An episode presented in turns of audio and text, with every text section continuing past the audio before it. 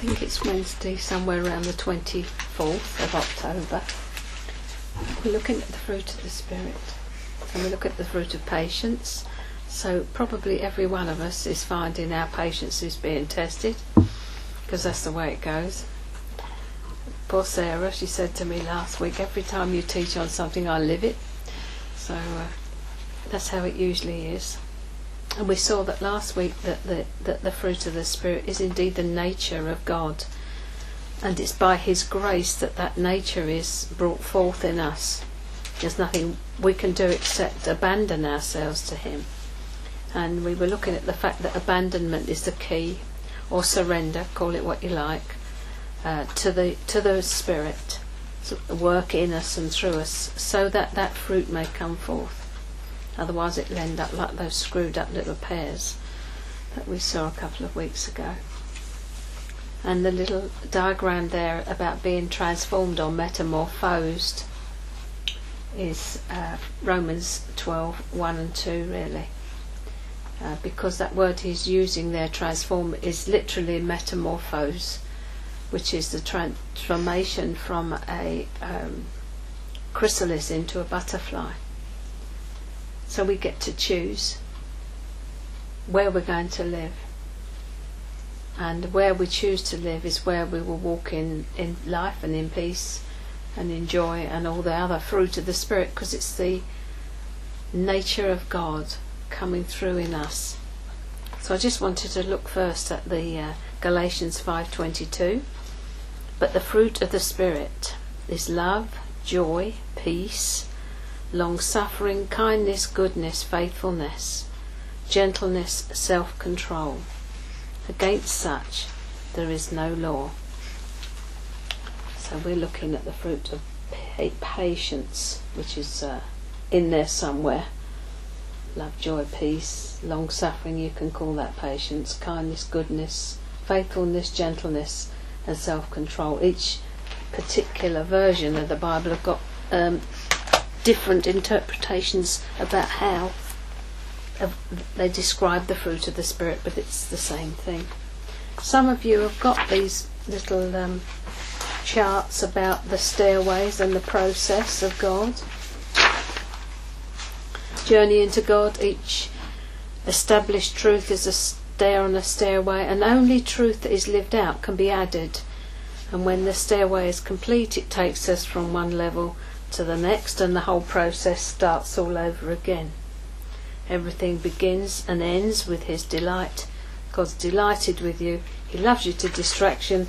He adores you. Didn't spare His own Son. Everything begins and ends with His delight in you. Anybody not got one of these? You haven't, have you? Here we go. Anybody else want one? Add one. You've all got those up, but they'll be over here. So I really wanted to look a little bit this morning at the process that God will take us through in order to bring forth this fruit of the Spirit that we've been looking at. Because there is a process. And I've made some notes somewhere, and these are not they. Help me, Lord. Right. We've said that we saw last week that the fruit of the Spirit is the character of God Himself, stamping His image on us. And we go in this um, stairway, in this cycle from crisis to process, and it's a cycle, and it's uh, always begins and ends with God. So you could say that this cycle here about the chrysalis and the butterfly is a cycle of transformation or the transformation cycle. Uh, it helps us to know that nothing comes at us except He allows it, so it's got to be for our profit. And part of the process uh, is for us to stop screaming to get out of where He's got us at the moment we need to use it and grow in it and grow through it, not just go through it, or we'll find ourselves going through it again. We looked at that. I've just moved into a different level, and uh, everything, as God showed me this morning, is now at a heightened level for me. So everything that I've met, and it will be for you wherever you are, on the level below, uh, is now bigger. So the, I'm facing a bigger faith challenge. I'm facing um, a bigger personal challenge on, on the level of, of patience and endurance and all the fruit of the Spirit. On every area, on that level, I'm going to be facing something bigger. You remember Graham saying you've got to beat the devil on the level that you're on? So you beat a, meet a bigger devil on the next level, and because God is going to make you as big as He is. That is His determined intention as you go up a level to make you as big as that which is coming against you so that you grow into it. You don't you're not daunted by it. You see what it is. The faith challenges that we are facing as a, as a as a ministry here are huge at the moment. We're in a time of expansion. We're going to need a lot of input to buy the the, the equipment that we need and we haven't got it. But God is our supply. I don't know who I was talking to the other day, but we had Chris Larkin here last week, and she had said that uh, most of Graham's support when he was in this country came from America. Um, and Joyce repeated it to me during the course of the evening. You know, most of Graham's support came from America when he was over here, and I said no, it didn't. It might that might have been the hand that that actually brought it to him, but his support still came from God. Because if you start looking to someone for anything, you're in for a disappointment. Unless you look to him as your source of supply, he's going to make sure they let you down. That's the way it works. He's just going to make sure that they fall flat on their faces and that person that you thought was going to resource you or do whatever is just going to disappear like the morning mist. Because you've got your eyes on the wrong thing. It's all about focus and the object on which we put our focus. In these days, we cannot get away from the fact that He is focusing us to such an extent that all we can see is Him. Because if we're looking at something else, we are diverted and distracted in our, as Graham said, our journey into the nature of God. Because His heart is for us to know Him, and everything that comes against us is in order that we might know Him better. That is the purpose of it, to press us into Him like a jewel being pressed into a setting. That is the purpose, that we be pressed into Him. It may take you a little while to, like the weeble to that wobbles, to to get your equilibrium so that you can come to the place where you're pressed into Him, and you can do it fairly quickly. But any obstacle, any problem, anything, whatever it is, that'll come out nicely. Uh, uh, it is there designed to press you into Him because his total focus and purpose is that he might have a people for himself. We are not here to just live a life and enjoy our lives and then go to heaven when we die.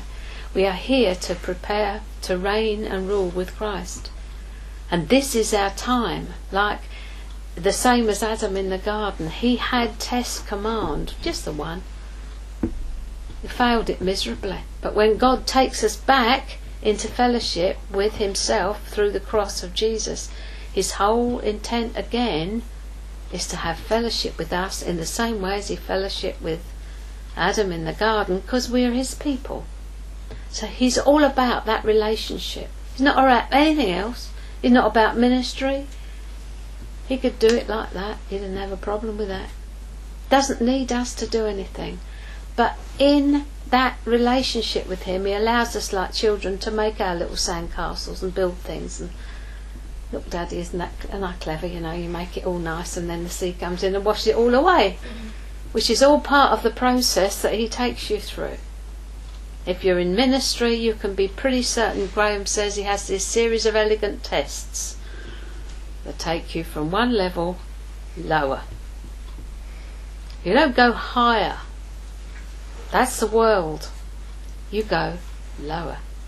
You go from sonship into servanthood, into friendship, into slavery. When you get promoted in God, the way is down. You become a greater servant to those around you.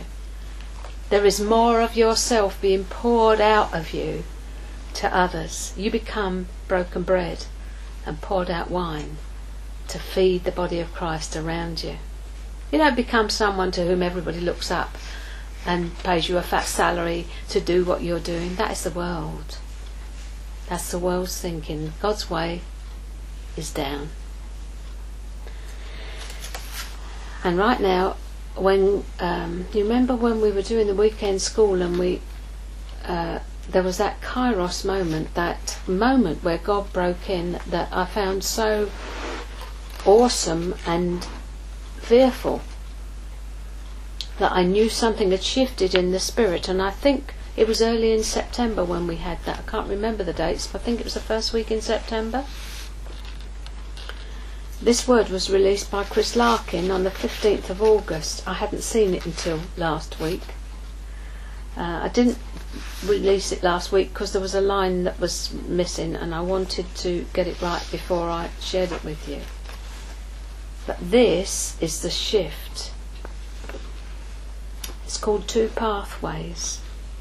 As I was praying about the next season, I felt strongly that what is coming is not a new season, but a whole new era. When God starts something new, He turns His back on the old. There's no way that we're going to be able to bolt what we've been doing onto what the new thing is. And those of us who are prophetic have been speaking about the fact that there's going to come a shift in the way we do church. It's going to be different. Don't know what it is. And people have looked at us and thought, well, you know. But this is that.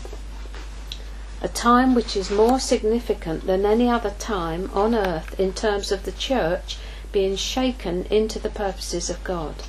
This shaking is happening all over the place in the church people uh, are just like the weeble. But we need to understand why it's going on and not try to hold on to the broken pieces as they're. It's a bit like being in a rowing boat and suddenly it starts breaking up and you're trying to hang on to the sides. Seasons will merge as we move forward, just as the seasons on earth are being mixed up, and weather patterns are surprising forecasters. So the church will begin to be unsettled as the winds of change begin to blow on all that is known. Joyce and I went gleaning uh, on Sunday, was it? To uh, pick just what's left of the cooking apples out there. And we found one or two.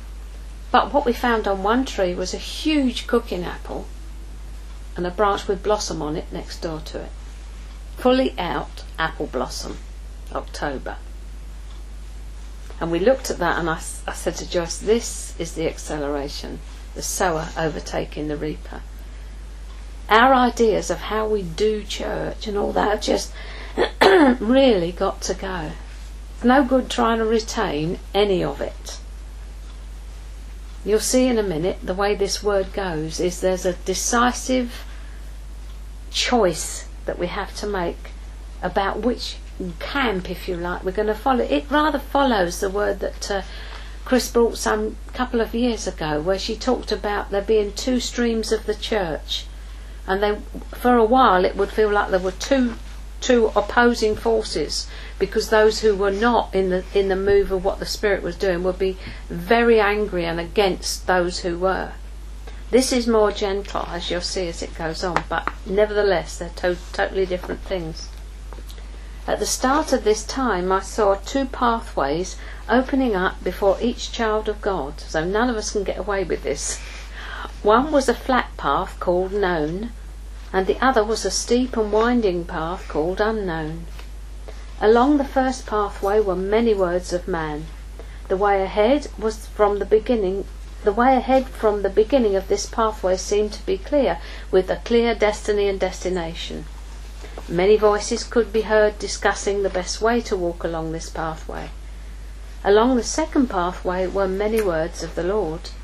The way ahead for this path twists and turns, and it's only possible to see a short way ahead. One voice can be clearly heard amidst the stillness and relative silence along the path. I knew that both pathways were costly to build and walk on. Everywhere there were many places at which a toll must be paid in order to go on. In other words, no matter which path you're on, you're very soon going to find yourself challenged by God before you can go further. The starting point is the same for both paths. They joined together at the beginning, and it was possible to start with one foot on each path. But then they widened sharply, and the only way to make a step forward was to choose which path to take. Each path was diagonally opposed. That's diagonally opposed, isn't it? and they're both disappearing off in opposite directions. And it was almost impossible to see the other path once the first steps were taken. Each step on both paths, paths required choices life choices, relationship choices, position and place choices. Once the first steps were taken, there, were no, well, there was no more opportunity to have a foot on both paths, as one path is the way of human choices and the other one is the one of abandonment to the leading of the Holy Spirit. However, the Lord was present on both paths. He was close to all who were walking on each of the paths. Once a decision has been made and the path was taken, it was impossible to view the other path. This was the grace and mercy of God to avoid confusion and judgment among the people. So, in other words, whichever path you, you have your back to each other, won't you? Walking away from each other, so you won't be able to see what the other one's doing or judge what they're doing, because you'll be on your path that you've chosen. Grace and mercy. The known path will be for those who have faith to do great things for God. Those who take this path will find they get what they have faith for. Much success will be evident, and the Lord will be present to speak wisdom to whoever will hear. Prophetic voices can be heard on this path, and they are true voices, those who have seen what the Lord wants to do. And many of the saints on this path are courageous and confident in the Lord, eager to serve Him, and willing to pay the price to see God's will done on earth. So they're not for slouches either, are they? The unknown path looks very different. Everyone on this path starts off on their faces, empty of all confidence in their own ability. These people have faith in God, but have been brought to the end of their own strength. All visions and dreams have become meaningless to them as they realize this is a new era and they have nothing in themselves to bring. Excuse me. Badges of success from the past, though valid and true, are irrelevant for the new path. Each one on this path is aware of great weakness in their own ability. They start to walk almost like they're crawling, almost flat on their faces, holding on to hope in the strength of Christ. Few voices can be heard at the start of this path, and there's only one prophetic voice to be heard at the beginning. It is a simple phrase repeated over the prostrate saints. Let him who has ears hear what the Spirit is saying. The two paths lay before us, known and unknown. The unknown, where the Holy Spirit is totally in control. The known, where people work hard to serve the Lord. Both paths are populated with God's children. The starting point for the unknown path is realization, recognition, and relinquishment of any vestige of self reliance or expectation of ability to do anything in human strength. This starting point is not a choice, it's a position. Where self is at an end, personal bankruptcy, a crashing from self, weakness, wretchedness, blindness, and poverty of spirit, of self. Helpless but not hopeless. There's a stillness, a silence, not even sighs or sobs, because these have gone. At this place, sighs are really too deep to be uttered. The last breath of confidence in self is expelled. Leadership on this path will be sacrificial to God and man. It will be to release people. A new kind of church will emerge, built by the Spirit of God and populated by those who have to hear and see what the Spirit is saying and doing. Any other way will be ten- untenable on this path. Badges of success gained before this point in time will be meaningless. Who has those? I ask myself. They will be a hindrance and a distraction, for it's not what's gone before that will count. It will be each step forward into God's purposes led by the Spirit. This is a new era. You can't read about it, learn about it, think about it, or talk about it, for it's not like any time before. It requires a place and position of surrender to human plans of God's leading. Each path will be populated across the span of diversity in the church, from Catholic, Orthodox expressions through to Pentecostal and Charismatic, all coming together by the Spirit of God. This is the time for choices. Many people have been struggling in the last few weeks, unsure of what is happening and why they are feeling so unsettled. They know that something is about to change but are not seeing the way ahead. The next few months will be a time of significant choices. Even the smallest choice could have great significance. The choices will reflect the chosen path. Let us pray for right choices, courage, and commitment.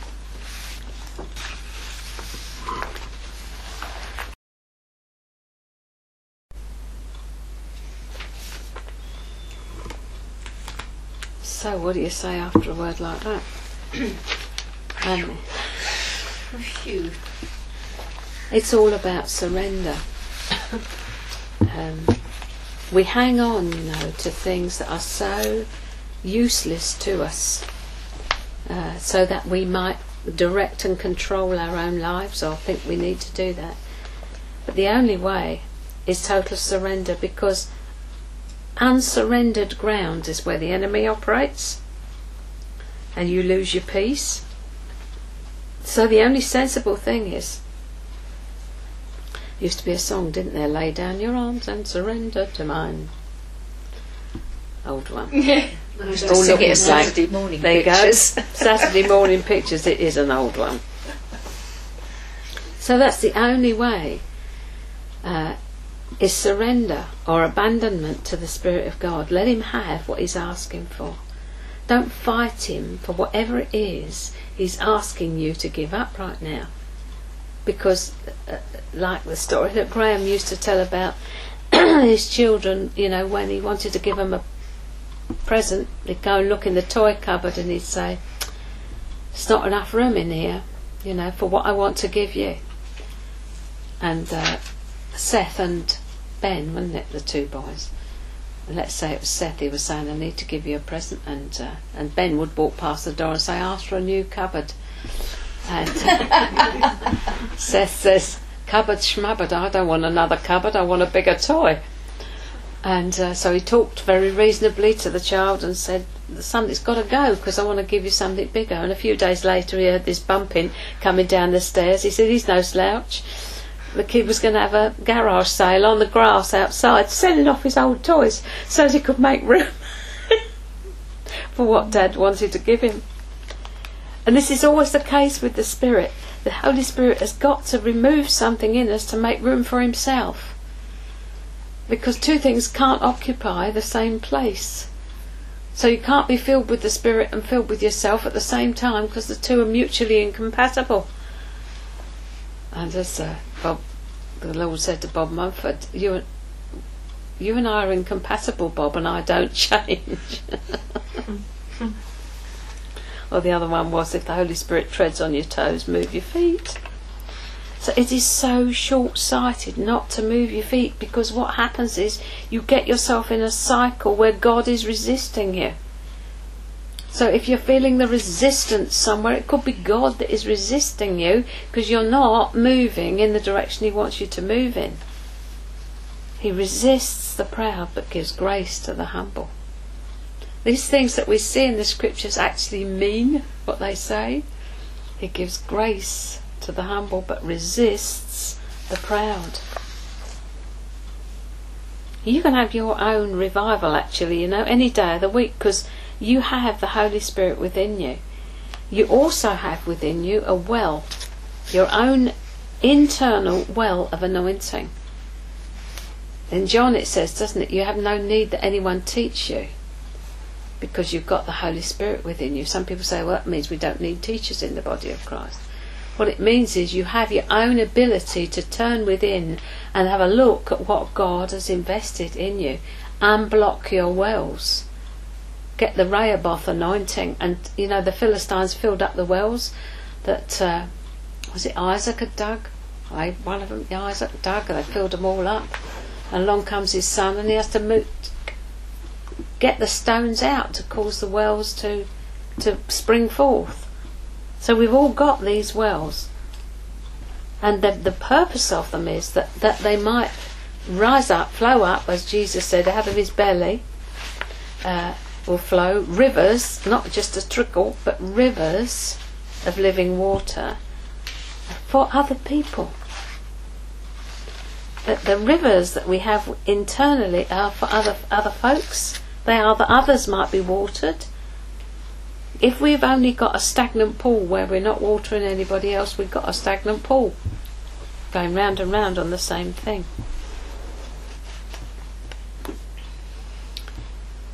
So God is takes you up different steps and different levels and it's him that takes you you cannot determine when you move up to the next level um, and it's always to bring you deeper into His presence. And you come into the presence before there's any power in your life. You cannot look for the power in your life without the presence first. Because that's the way it goes. You come face to face with Him. Uh, God has given me, I think, the titles for the next four uh, schools. And I think the first one is in the face of God, and then it'll be in the hands of God uh, like the potter and the clay. I can't remember the other two now, but he's given me the four of them. But he is not linear in the way he thinks. Doesn't start and end something. Everything starts with him, as it says on this paper, and ends with him. He takes you into a cycle. With Jesus, if you look at Jesus um, when he was baptized, the Spirit landed on him, in bodily form. The Lord spoke to him and said, This is my son with whom I am well pleased. He hadn't done a single thing at that point, but he was pleasing. Sonship conferred on him. And immediately the Spirit took him in to the wilderness. Immediately. So you get a declaration of who you are. Then you get distress, which is designed to develop. It's a cycle. And then finally you get demonstration. And we've had a little look at this one before. It's such a huge pile. These are cycles, Graham's teaching, and each cycle has got uh, worship and surrender and pleasure and pain. And you go through those in each cycle. So if you're in the transformation cycle, you get the declaration and then you get the distress. You get a prophetic word over your life, and then God shifts the scenery. Before you know where you are, you're in the desert, and you've got distress. But that's a time of development. This is where the patience comes in. Patience is part of God's process with us. We have to learn to allow the things that He's doing to work and bring forth patience. I'm just looking at what I painted on the back of this fruit. Wow. Painted it years ago on a bit of board, and I'm looking at it and thinking that's a dirty great bunch of Right. grapes. Mm-hmm. Lord, you are amazing. So what we're heading for is a dirty great bunch of grapes. When did I do that? 91. Give me a break. So there we have s- cycles. Whoops, cycles. Pleasure and pain, worship and surrender, they're all part of it. But you get stuck in the pain if you don't do the surrender. And if you're yelling to get out when he's trying to teach you something, you need to just sit still under the hand of God. Something happened this morning, I can't remember what it was. And I made a conscious decision to just worship the Lord. I didn't know what I was going to give you this morning, had no clue. And I thought I'm not going to fight this thing. I can't I can't get something by jumping up and down and squeezing. Um,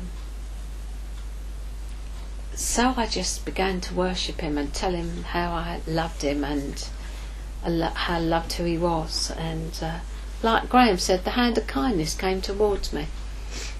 He just spoke to me. And I said to him, I didn't even ask the question. I didn't even ask you the question. And he said, It was because you didn't ask that I answered what your question was. Because I chose not to fret and fume and worry about it, but to just rest in the consistent nature of God, as Graham would say. That word has just come fresh to me in the last couple of days. You know, with prophetic words like that from Graham Cooke, you can hear them, I don't know about you, you can hear them and hear them and hear them, and they're actually not becoming flesh on you. And then suddenly it's experiential and you're living the thing. So I saw the hand of kindness come towards me this morning. You have to get your spiritual eyes open to recognize the kindness of God. Because you might be looking for something coming over here. Gimme, gimme, gimme. And he hands you something here. Don't I want this. That's our demanding nature. I want, I want, this is what I'm asking for. Um, I think Amanda said it at breakfast time. God says, I love you. And you say, yeah, I know about that, but what about so and so, so, you know? I can remember doing that myself in the bedroom. The Lord saying to me, I love you, bro," And I'm saying, yeah, yeah, yeah. But uh, actually, what I need to know I love you, bro. Yeah, yeah, yeah, yeah. But, and this conversation sort of went on, and I'm suddenly thinking, wait a minute, wait a minute, wait a minute. Just, just stop your demanding. Just stop it. Got to learn to still this thing up here. Shut it up. Because it's in the other side, it's old peanut here. It's carnal, it's fleshly, and it can be demonic. It's the old nature, the old man, the old Adam. It's the Eros snake that none of us want to look at. Uh, it's selfish and soulish, and it's darkened in its understanding. That's the biggest thing is that it is darkened in its understanding. It's like having a, a bag over your head. When you come into the transformation of your mind, you see things so differently. But you cannot see them with that bag over your head. Because you're referring to the old nature, so you can only see things through the glasses of the old nature. The fall is so real that we cannot, God does not revamp the old. There's nothing good in it. It's got to go. It's got to die. That's why surrender is so important. You end up double minded. Because where your mind goes, man goes, as they say. There's a lovely set of tapes of Joyce Meyer's Where Man's Mind Goes, Man Goes. Because it's true. What you think about is where you go. That's why I'm always on about focus. What are you focusing on? What's your object? Where are you pulling yourself towards? If it isn't Jesus, you've got a wrong focus. You're out of focus. And so you're going to find frustration in your life because you're trying to pull yourself towards the wrong thing. And He's going to make sure you don't get there. Because the only thing He's going to let you get to is the nature of God so that you're resting in the consistent nature of God. And that is where the patience comes in. You allow the process of God to work it in you. Doesn't mean you get it right all the time. Had a couple of sorely testing moments this morning. Didn't get it right, probably blew it badly. But that's okay. I just brought myself to peace. I'll address those issues later and find out what the Lord wants to do about it. Everything is being referred to Him. Wonder which pathway I'm on. You, you can ask yourself, Father, or ask Him, which path am I on? Have I got a chance to change path because I want to be on the other one?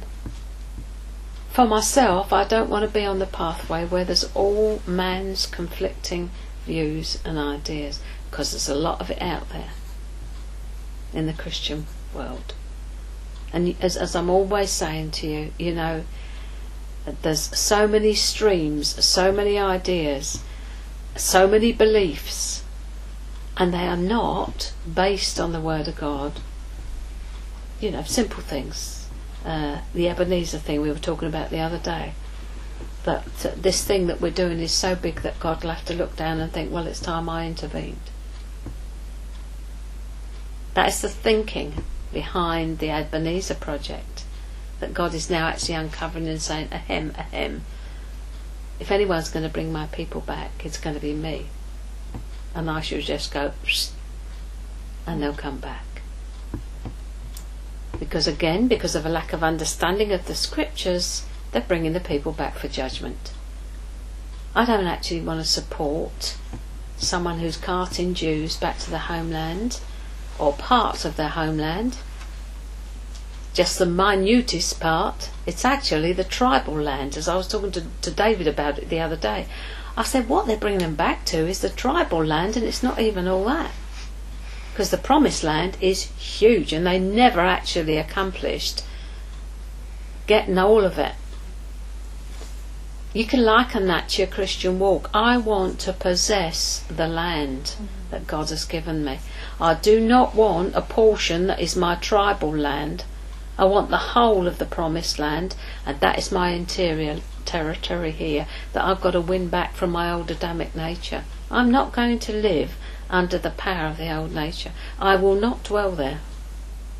I'm not going to stay there. That's my personal choice.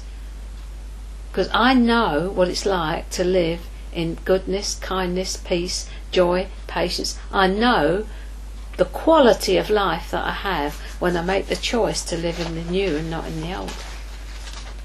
When I make the choice to let my pear grow to a nice big fat pear rather than three shriveled up little doodlets on a stalk. So you get to choose. Either way, you're going to be in the same cycle.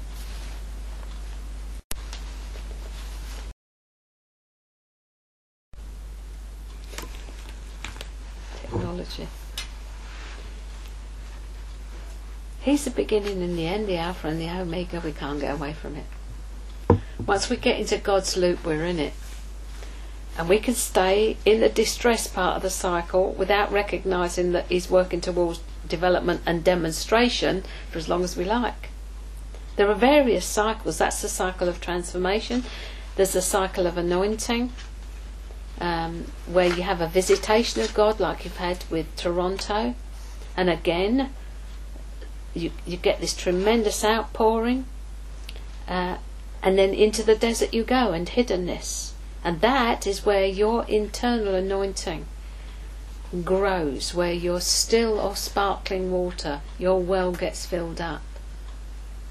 I want to have a well that is full of still and sparkling water, and anyone can come and drink at any time. At the end of the day, the sum of the whole is only as powerful as the as the individual. When we get together as a church and we all bring our little lights together, the light that we bring corporately will be determined by the light that we have won personally. We can all come with 40 watt bulbs or we can all come with 100 watt bulbs. We get to choose. because we all have equal opportunity in God through our choices. And he cannot do through you what he hasn't been able to do in you. He won't let you loose with his beloved sheep until he's been able to do it in you. And then he can do it through you. So a visitation of God, which is the anointing cycle, produces desire in you. He puts that desire for himself in you. You didn't gener- it, you didn't generate it. So you desire him, and then he takes you into the desert and uh, disciplines you. And when discipline and, and uh, desire get married, they produce delight. So you end up, he starts with his delight in you and end up with your delight in him. The whole thing comes back to the delight of God in you. He is delighted with you. He's really not bothered about whether you're going to move or not. That's your choice. He'll love you just as much if you don't move.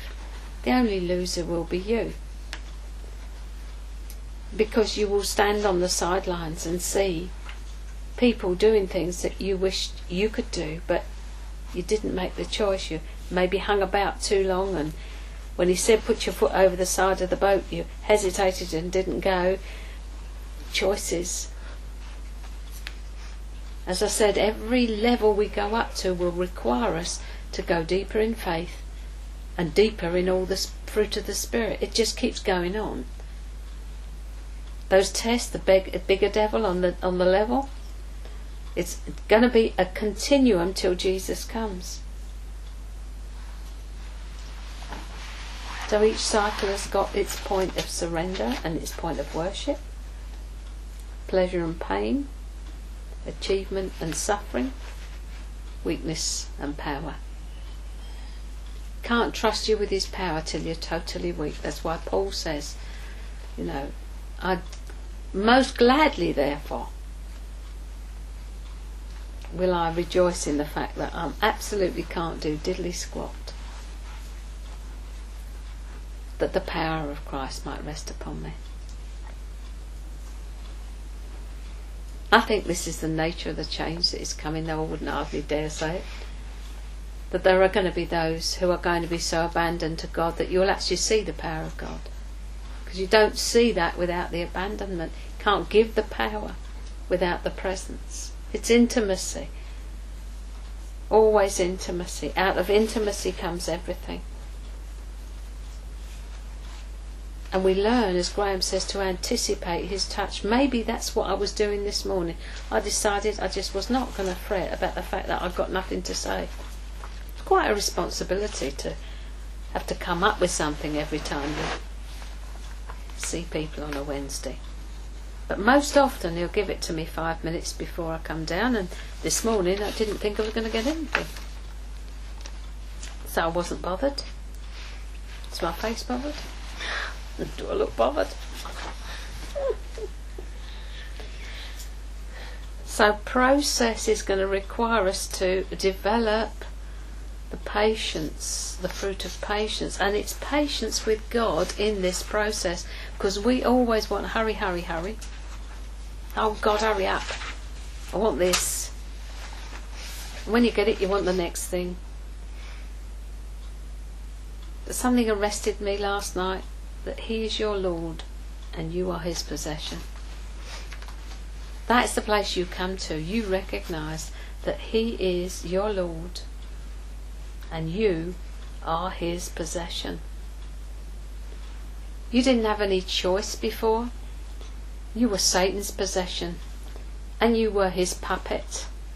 And you might have thought you were making the choices, but you weren't.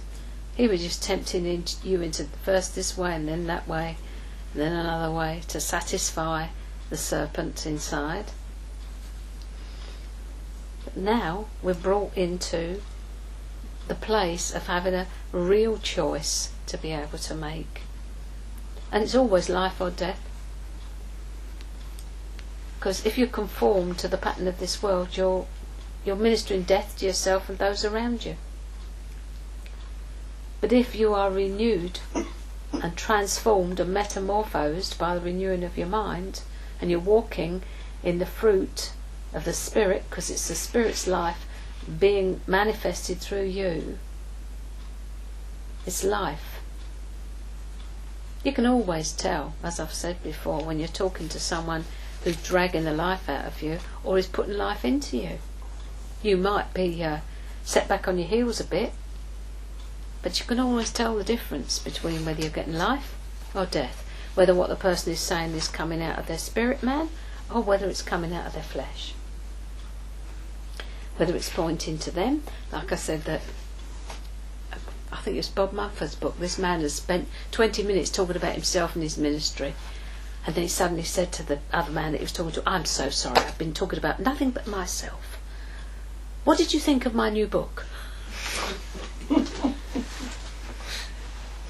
I mean, it just about absolutely says it, doesn't it? We are self referential, we can't help it. But there is change on the way, and we can be different. We can be renewed. We can. We can have this thing. And we do it by grace. Got my tissue. I was going to use my tissue this morning. Leneve said, Do keep doing that, she said. I like that. This is Bob Mumford's one. This is us. And this is our robe of righteousness that Jesus places over, over us at the point of conversion. And I said, Joyce were a bit like a couple of boxers under a blanket, then it starts, doesn't it? You know, the argument starts to go on as God starts to try to work the righteousness in, and there's a lot of kicking up, but the blanket goes on as we're all arguing the tossing. And he gradually gets a bit more in, and there's a lot of kicking and screaming going on, but gradually, to the extent that we let him, he works in the righteousness that is imputed to us, and it starts to come out. So that when it's white and clean and bright and not black and sticky and sludgy and ugly because the righteousness of God is being worked in and the fruit of the Spirit is coming out of us. We've got to learn to be instructed by the Holy Spirit. As uh, Graham says on one of his things, he's like Tigger to him, he says he bounces into the room and says, uh, he says, he's always optimistic. What we're we doing today then? And whatever it is, it's his specialty. I'm good at that. I can do that. Tell him I'm a genius. Absolutely. He told me to say that. He says, tell him I'm a genius. And he is. Is it absolute? We need never be at a loss in any situation. But the key is to sink into his rest, which is what I did this morning beginning to learn, getting it taught. After 10 years, it's going in the ears and sinking down. It takes time. It really does. And you need that revelation of God so that you can put it into practice. Ah, light bulb goes on. Absolutely incredible. Good prayer, uh, Ephesians 3 1 17, I think it is that he might give to you a spirit of wisdom and revelation in the knowledge of him. I prayed that for months, months and months and months, because that's what I wanted a knowledge of him. Because the whole of the Bible is his revelation of himself to mankind. From Genesis to Revelation of Jesus, it is the revelation of God of who he is. And right now, the time we're in is he can't wait to show you who he is because he's so magnificent. He wants you to know that if you look at him, all my troubles, Lord, over. Doesn't matter what situation you are in, he is the answer. He is the provision, not people. Because I think it's Andrew Murray, isn't it? It says, cease putting the least trust into anyone to give to, to, to provide for you. I don't think it's in this one. I think it's in waiting on God. Um, cease looking to anybody to give you what you're looking for in any situation. And he says, uh, what, What's the matter with you? Have you not God?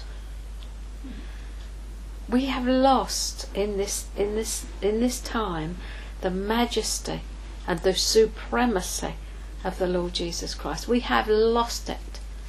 we puddle along like chickens, you know, scratching around in the grit instead of soaring like eagles. We we we can quote these things. I'm soaring on eagle's wings and all this stuff, but nine to five we're actually scratching and pecking, aren't we? Scratching and pecking, scratching ourselves and pecking other people.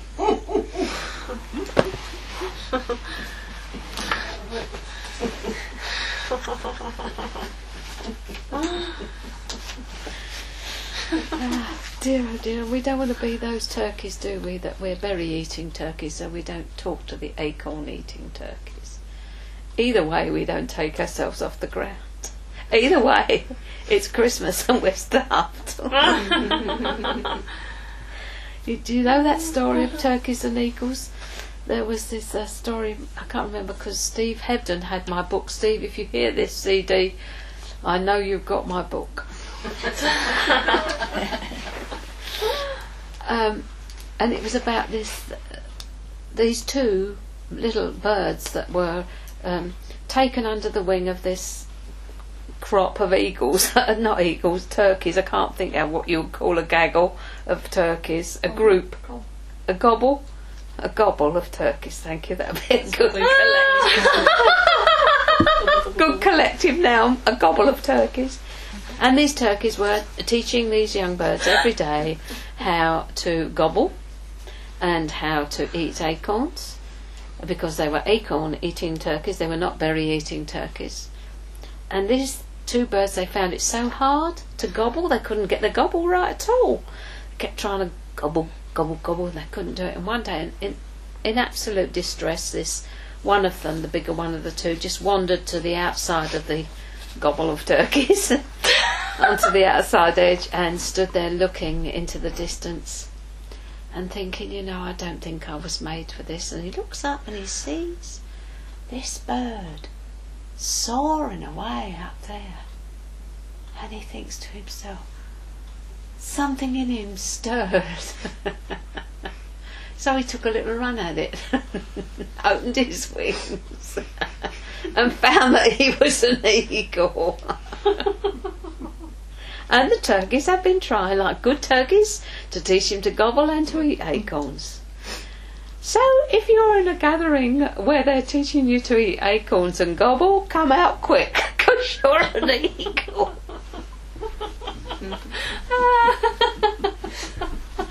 or oh, you can alternatively go in and say, Do you eat acorns or berries? Which type of turkey are you in this, in this church? Being very naughty this morning. For me, I want to be, I want to be, and eagles do not flock. They don't flock.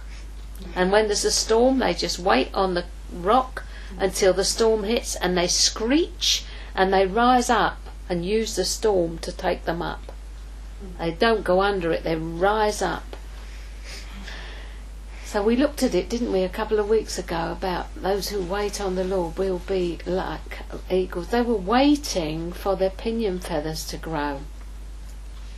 So we're waiting, aren't we, for our pinions to grow so that we can rise up, not like so that we can become a berry eating turtle, tur- turkey, turtle, enjoy enjoy another turtle. That's a mixture between a goggle, a go. I think it's time I stopped.